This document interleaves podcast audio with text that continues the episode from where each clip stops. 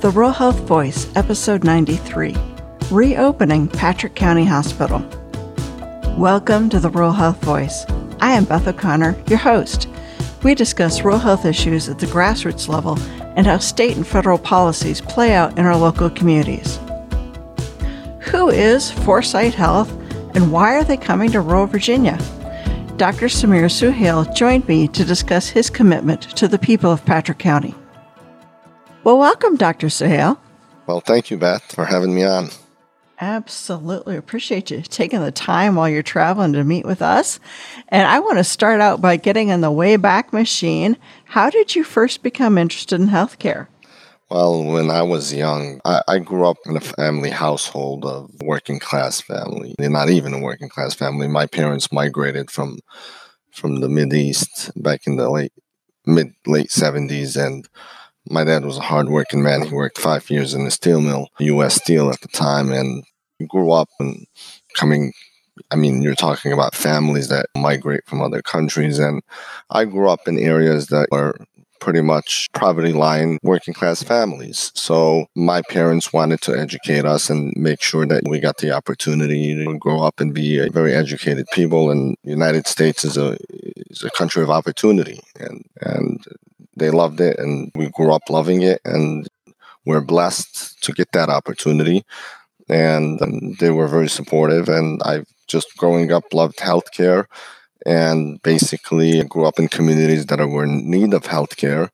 And again, I don't want to go into the details; it probably bore you detail by detail. But I can I can tell you, for example, the areas I, that I went to, the universities and colleges are not very rich areas. We didn't live in very rich areas. We we ended up basically mother was a housewife, dad was a working man, and supported his family and went to school and just kept on supporting us and telling us you you got to finish your school, you got to do this. Whether you become a doctor, an engineer, or a lawyer, you have to be successful. This is land of opportunity. We're blessed to be here, and we just loved it. And at the end the day, you go to college and you see what you, you want to be and where your roads take you. And healthcare was something that I was in tune with. And going into healthcare, I did my basic sciences and I took my prerequisites in my college and thanks for the United States. I mean, it's given me the opportunity. I, I, was on financial aid at the time. Again, it's nothing to be ashamed of. I'm blessed to be where I'm at right now, and and I, I wish everybody gets that opportunity. And growing up and going to college and school, I just love the fact of trying to reach out and help others and and and make a difference in people's lives. So healthcare was really the the best option for me growing up. And basically got into medical school, hit a couple of bumps in medical school, took some time off back and forth because I got married when I was young. And at the end of the day, you have to be very supportive to your family too, as well. So uh, took some semesters off, came back, and like everybody else, and ended up basically continuing. And what really made a difference for me was basically the clinicals during my healthcare career and where I did my clinicals. I did my clinicals in underserved areas. I did my clinicals in areas that, that did not have the opportunity of for, for, people that, that are basically getting the proper healthcare and the proper facilities and, and services. So that kind of put things in perspective for me where I really wanted to make a difference. And that's when I really kind of veered into healthcare business and I started exploring the opportunity of opening for example, an IDTF center or creating a medical education group for uh, U.S. graduates and, and, and, foreign graduates for opportunities where they can actually come and, and, explore areas where you can actually see real healthcare and areas where there isn't services. And so it just kind of took me from one area to the other, to be honest with you, Beth. And now you are the CEO of Foresight Health. What's the purpose of that organization? So the purpose of that organization was basically for us. I mean, it really started off. I, I throughout my years, like I said, I started with med- medical education, giving the opportunity to medical graduates like myself Uh, all of my clinicals were done in underserved hospitals, community hospitals, and it, it was very tough, especially as a foreign medical graduate. Throughout the opportunity, I've opened different healthcare entities, and those entities kind of, some of them shined, some of them didn't shine, and and like every other business, you have wins and you have losses. So, past couple of years, I kind of sat down and explored. I, I have a great counsel, and I've known him for the past 10 years of my life. He, he's been more than family to me, him and his family.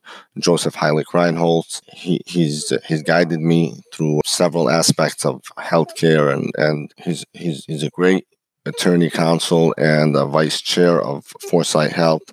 And we've come up with the idea of let's create a system, especially when we found that Patrick County was deprived from losing their hospital, Pioneer. So we decided, well, why don't we just create a system and focus on rural hospitals and some of the population and some of the communities in the counties that actually have have been deprived from facilities and facilities that have closed down. And so we, we came up with the idea of Foresight Health Hospital System. And that's, that's where this came about, basically, Beth. And all of this has been big news in rural Virginia. Foresight is planning to reopen the hospital in Patrick County. Tell us why a Chicago based company cares about what happens in rural Virginia. Well, to be honest with you, I've, I've throughout my life, I've opened again different businesses, help educate upcoming physicians, and medical education was the pioneer thing for me. And I, I, never got the opportunity of actually really, really making a huge, huge difference. And I, I mean, I've tried multiple times and I've tried to work with urban hospitals and even the urban hospitals that I've worked with, they're all in underserved areas. So my focus was to, to focus on, on areas where there's a demand basically and there's there's an opportunity to make a difference in people's lives. So throughout my life again like i mentioned before i opened idtf centers in, on, the, on the east side of chicago and explored opportunity on the west side of chicago. I've uh, educated foreign medical graduates and and helped U.S. graduates do their electives in community hospitals. It wasn't anything where that I was focusing on monetary aspects, or but it did come, yes, absolutely, like every other business. But the reality is, we I, I got the opportunity, and like I said a couple of years ago, year and a half ago, me and Joe have explored other opportunities. We tried to acquire several hospitals and and make make them better and, and, and get the opportunity to make a difference. Unfortunately, that wasn't successful. So we said, well, this is an opportunity to take this hospital and and definitely put a difference in that community. And we looked at the studies, we looked at the statistics, we looked at the facts of why these hospitals have been closing down. And th- there's various reasons. I mean, sometimes it has to do with reimbursement, sometimes it has to do with volume of patients, or maybe administration wasn't properly correct and management wasn't qualified in order to run these facilities appropriately. So there were several reasons. And however, we, we, we looked at the main reason and said, well, that shouldn't be a factor. The factor here should be that these hospitals should be able to exist in these communities for the population and for the people in the of, the, of those communities. So whether I mean again, there's huge systems out there, Beth, and these systems are making trillions and billions of dollars. And I'm not going against these systems. These systems are actually helping a lot of these communities. Unfortunately, these smaller communities like Patrick County, Stuart, and rural areas like Virginia, they're they're not being focused on. However, who's missing out? It's really the population. I mean, we don't have to make billions and trillions and, and, and hundreds of millions of dollars. I mean, at, at the end of the day, everybody can make a living. A hospital exists because you can help provide service, healthcare service, which is a necessity of life, but you also employ people, you also feed people, you put food on the table. So there are several factors here that, that, that play a great role of of of, uh, of creating these smaller entities and, and making them exist. You know, we think about it, Foresight as a for-profit company, but there's a difference between making $100,000 or a million dollars or a billion dollars. Why take on the risk of a rural hospital?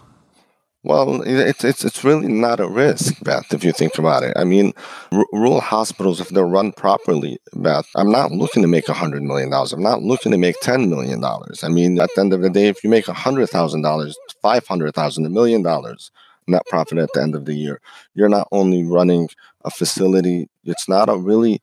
You see, the, the factor here isn't really just about just making buku money, at the end of the day, you, you're giving the opportunity. It goes back to the idea of what I said. You're giving the opportunity for people to actually have something which is a necessity of life, which is basically healthcare, but also employing them.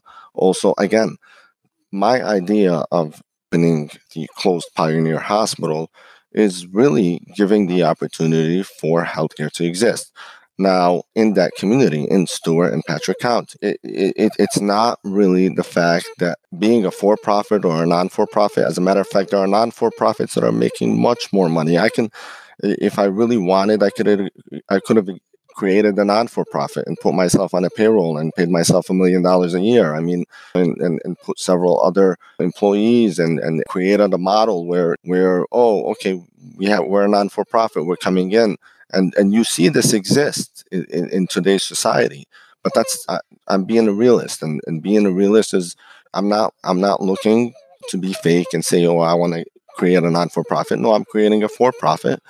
H- however i'm not looking to be rich overnight. I'm not looking to be basically bring in millions and millions of dollars.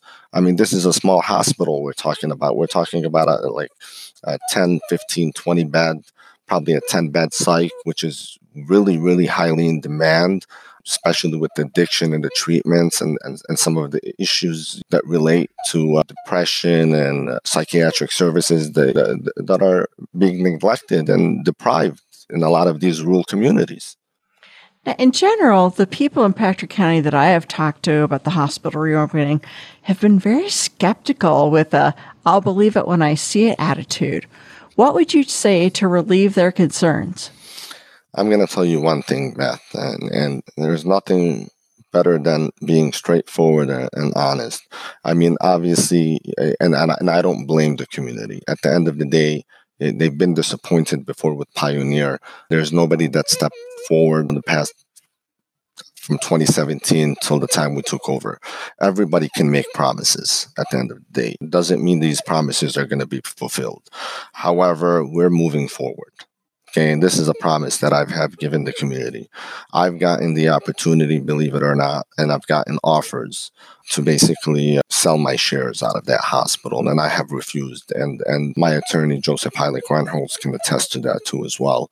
He was on a conversation with the with the calls where we've had investors that wanted to come in and wanted to change the model and didn't want to create critical access. So they wanted to create a hospital that can just bring in money and revenue and and, and be very profitable.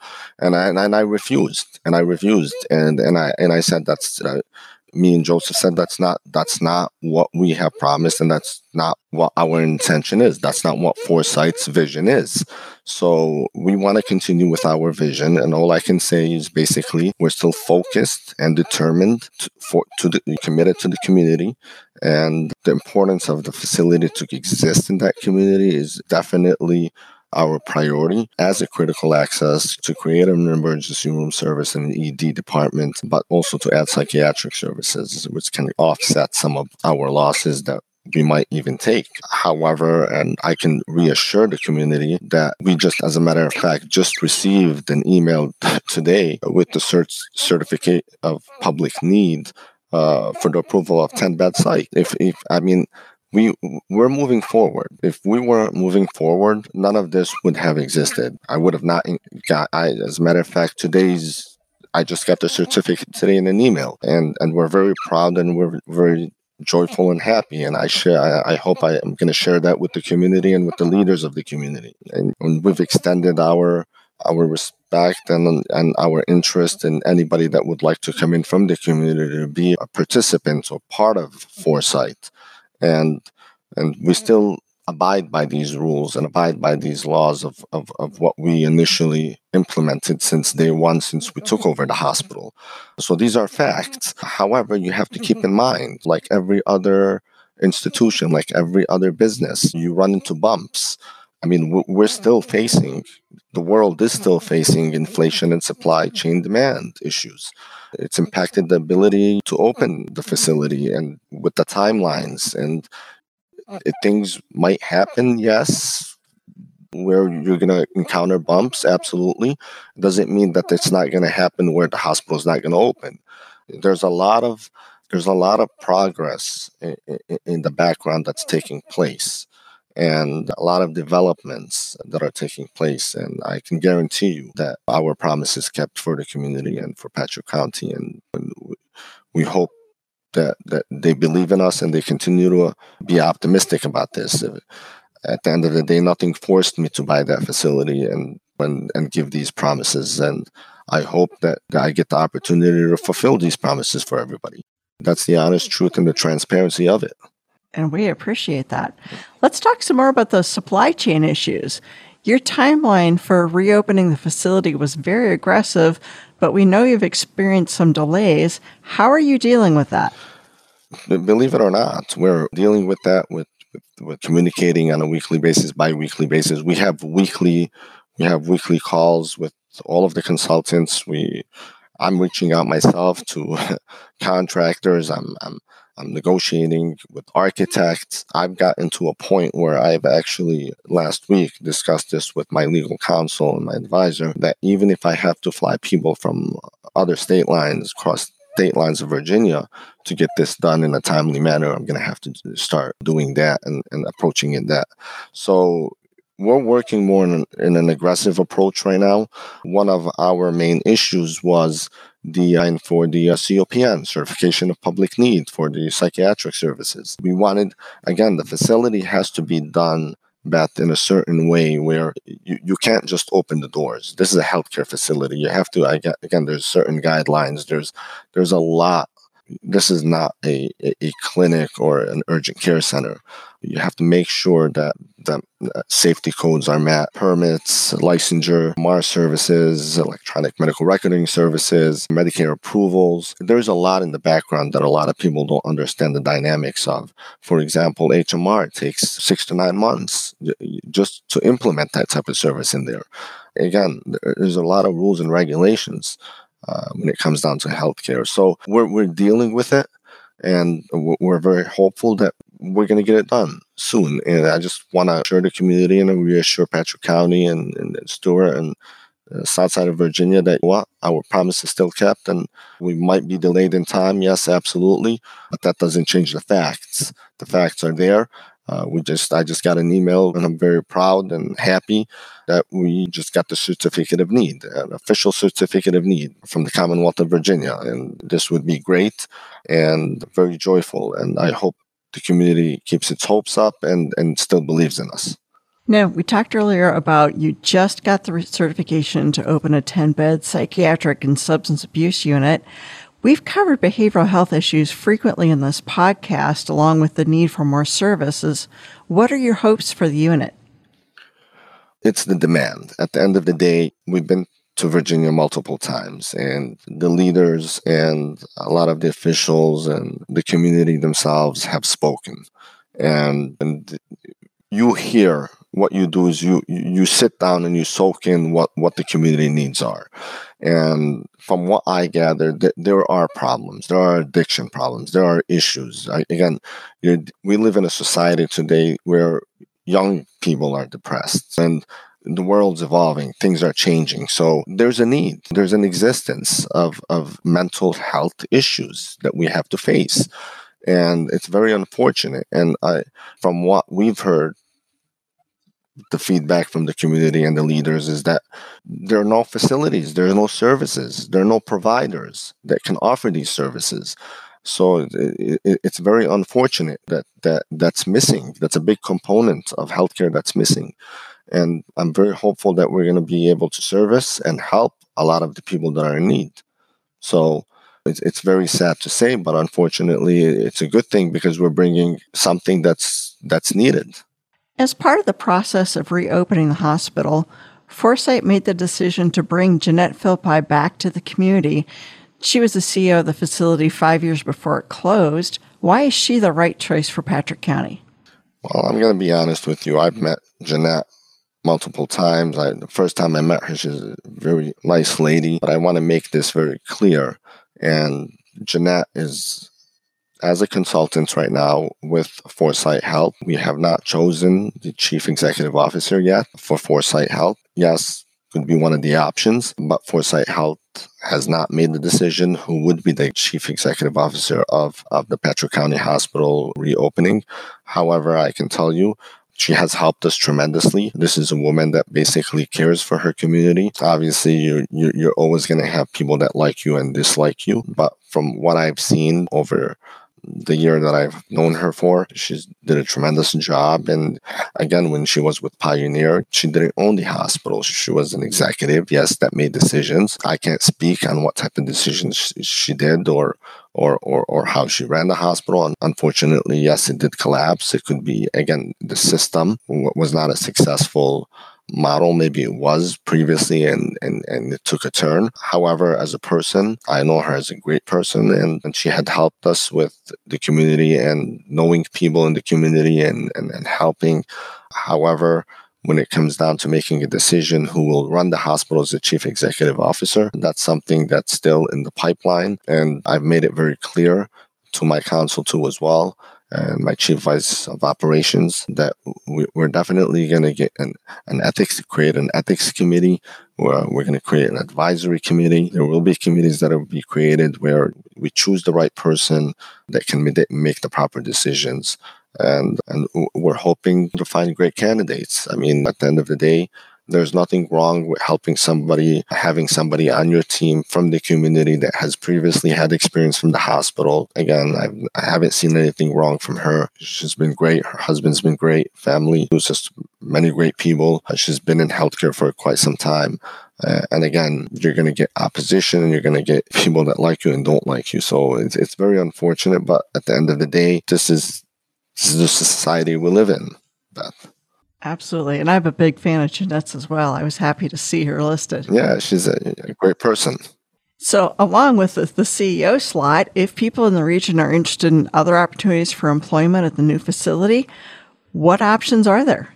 There are options. We have, I think, last year, I think in the second or third quarter, we we were taking applications in, and there are options. And the closer we to opening, obviously there'll be an interview process that will take place. There will be a, certain team that will interview a lot of these individuals that are qualified and and that even if they require training we don't mind as well. But our priority is to hire people from the community. That's that's that's our major priority too as well other than ju- just providing healthcare services for the community. We want to recreate and incentivize that community. I mean the hospital exists there for them. It's not for anybody else. So there are opportunities that are going to come and the creation of jobs absolutely. Great. The Virginia Rural Health Association currently has a, a federal grant to help encourage people to look at healthcare careers. So we are happy to look at partnering with you on that in the future. I appreciate that very much. And I'm looking forward to partnering with anybody. As a matter of fact, even if it doesn't bring in a dime or a dollar to Foresight, as long as it helps the community, I'm all for it, Beth. Believe me. My staff knows it, my executives know it, and my team know it. So at the end of the day, again, it's not all about monetary aspects, but it's really about giving back. I see that one of the services Foresight provides is medical education. Are you planning on hosting medical residents in Patrick County? Absolutely. Absolutely. That, again, I, I, go back to what I told you initially, right after I graduated. I kind of like focused on a medical education group where we created a medical education group. And uh, the medical education group was there to help doctors, people that came from other countries that were in healthcare and, and, and give them the opportunity to provide and learn healthcare and, and graduate and, and get into their residency and then work at the same hospitals where they did their clinical clerkships and their rotations. So medical education has always been in my heart and, and, and that's something I'm definitely gonna move forward with and 100% I, would like to do and love to do and work with in creating residency programs and and that gives and, and keep in mind that that gives us the opportunity for physicians nurses and PAs and different different healthcare sectors like physical therapists, occupational therapists, anything on the healthcare sector that comes in and younger generation to get jobs and and and give them the opportunity to train and we want to create that absolutely. This is something that I've always been passionate about and I, this is the first thing that I did didn't practice. And at the end of the day, my, my major goal was healthcare business and medical education was my first thing and that's something that I'm a very I'm an expert in. And till this day, I still bring in foreign medical, not only graduates but physicians. I bring in physicians from other countries that have been surgeons for 20 years and that come to urban hospitals in, for example, Chicago, and they, want to learn a technique in bariatrics or minimal invasive surgery, and they want to go back to their countries. And they come in for one year and they do training and, and, and they learn from great physicians that we have in the US. And again, we're very, the United States is very advanced in, in healthcare and, and we take pride of it. And at the end of the day, we teach others and everybody else. So this is something, again, that's dear to my heart. Great. So the last question, question I ask all my guests, if you could do anything, what would you do to improve health and healthcare in rural America? If I can do anything, I would definitely do one thing. I would make sure that there are grants, federal reimbursements, state reimbursements to support all of those hospitals in rural areas not to shut down, to exist, and to incentivize them for the communities in those areas. You have to keep in mind those areas are deprived not only in healthcare but in other aspects of businesses. So as I go back to the idea, healthcare is like food. We're all going to get sick. At some point in our lives, we're going to require medication, treatment. The great pandemic. I mean, you you've seen that that took place, and and at the end of the day, if urban areas were having difficulties, imagine these areas in rural in in, in, in rural districts in rural in, in rural America. So I I would this is something I would definitely, if I've ever had the opportunity to speak in front of Congress or a Senate or in, in front of a, a panel, I, one thing I would support is taking a look at the stats. And over the past year, I've studied a lot about why rural healthcare hospitals have been closing. And it's because of they're not getting the proper support, and and that's and that's very sad. It's very unfortunate. Even if there isn't a high demand volume, it has to exist. We have an aging population. We have a younger population that wants to see improvements. It's like you're sitting at home. If there's no food in the fridge, I mean, how are you going to feel? Imagine if you don't have a hospital and you have to travel for an hour or an hour and a half just to get emergency services, or if somebody's facing mental health issues, depression, or something along those lines. So, this is something that I would definitely advocate for and I would like love to see change and definitely be part of. Well, I love that answer and can get behind all that all the way. I thank you very much, Beth. Thank you so much for joining us today. We appreciate your time. Thank you very much, Beth, and anytime. And I appreciate you and, and your team and everybody else. And uh, and I hope everybody stays optimistic and hopeful, and we get through these bumps, and hopefully we we get it open. And would love to have you too at the opening. We will be there. Thank you so much. Thank you. That's Dr. Suhail advocating for support in rural communities. If you want to be part of the conversation about rural health, check out the Virginia Rural Health Association on Facebook and Twitter. An updated COVID vaccine restores your protection. Even though COVID is still out there, you can be too, more safely. We can do this.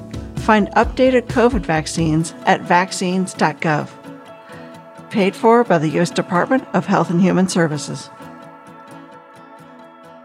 On behalf of Virginia Tech's Graduate Public Health Association, we would like to wish you a happy National Public Health Week.